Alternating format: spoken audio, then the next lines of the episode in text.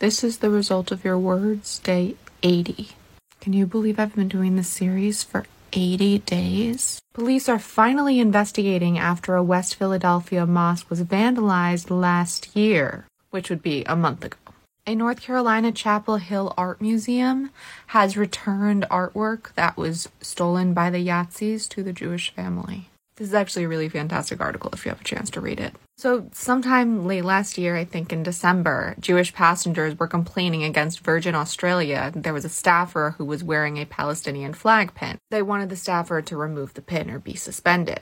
As you may or may not know, a lot of Arab countries have very similar flags because they're representing certain seas and certain areas, and they all use the same colors to do so. The pin is of the United Arab Emirates, and the employee was wearing it so that people knew that he spoke Arabic, at least according to this article. I know this was a much longer story than usual, but I thought it was necessary to tell the whole thing. Today we found out that it was the son of a local judge who egged the Jewish Center back in December. NYPD is investigating the claims of the pro Palestinian protesters that stink bombs were thrown at them. There was a neo Yazidi demonstration on the University of Wisconsin Whitewater campus. Again, when you espouse Judenhass, these are the kind of people you bring out of the woodwork. So Sawdust called himself, quote, aspirationally Jewish. And I really don't think that suggests anything about plans to convert or anything. He also said that an independent audit showed that there was less Judenhass on Twitter than any other app. An anti abortion rally in San Francisco included lots of Judenhass. If you have become a Republican since October 7th, you might want to take note of that.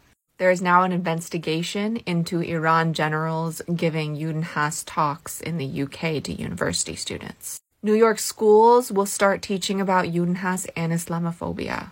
The Berlin Senate has reversed their decision that if you want an art grant, you have to agree that Israel deserves to exist. You don't say any other country in the entire world doesn't deserve to exist. Why do you think it's okay to say that about Israel? So the NAACP found no evidence of Judenhass at the girls' basketball game with the Jewish school. However, the guy who did the investigation is a substitute teacher at the school being accused, and he didn't talk to the girls who put forth the allegations. Touro University in New York is making it easy to transfer for Jewish students who feel unsafe on their own campuses, offering 25% of tuition a PhD candidate at University Texas Southwestern Medical Center said all of that. Every single word crossed out is a word that TikTok would take down this video over. At Harvard this week, hostage posters were defaced in the most gruesome ways. I had a hard time continuing to make this post after I saw them. So Mayor London Breed of San Francisco didn't end up vetoing the Gaza ceasefire resolution. She just thinks that it's going to lead to outsized Judenhass. Three schools have postponed Shoah educational partnership due to the current climate in the UK. Also in the UK, National Health Services have suspended a GP for leading a newly banned terror group. Pro Palestinian protesters vandalized businesses in West Hartford, Connecticut, the most Jewish area in all of Connecticut.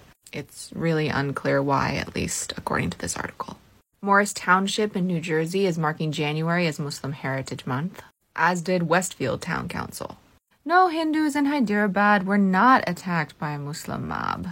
And finally, and this one is really, really important, Hamas leader says students chanting from the river to the sea is proof of Western support for destruction of Israel you can see that phrase as whatever you want to see it as, and I can understand why you might see it as something empowering. However, this is why a lot of Jews don't care and are going to be scared no matter what, and are going to see it as a threat no matter what. Maybe there's a way to tweak the phrase so that it doesn't make Hamas happy.